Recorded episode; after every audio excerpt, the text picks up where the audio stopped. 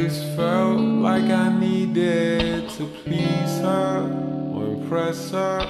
Though only in the hope that one day I would undress her. Don't be offended.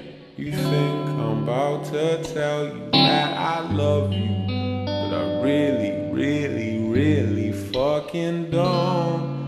See the months of obsession and crying for hours. I even started sitting down in the shower, girl.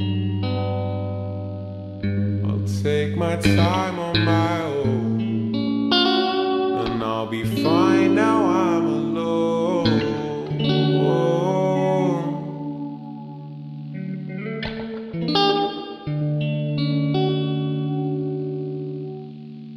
Constantly told stories with a stretch of the truth, trying hard to make memories to remember from you, desperately wanting you to be interested too. It's not clear what I need yet, but it's clear it's not you. Here's what I say young man that's still interested in you.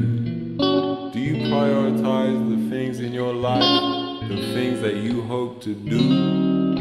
Because if not, then, mate, you better trust me when I tell you that it's not worth forgetting about yourself because of one fucking girl. She may seem perfect and gorgeous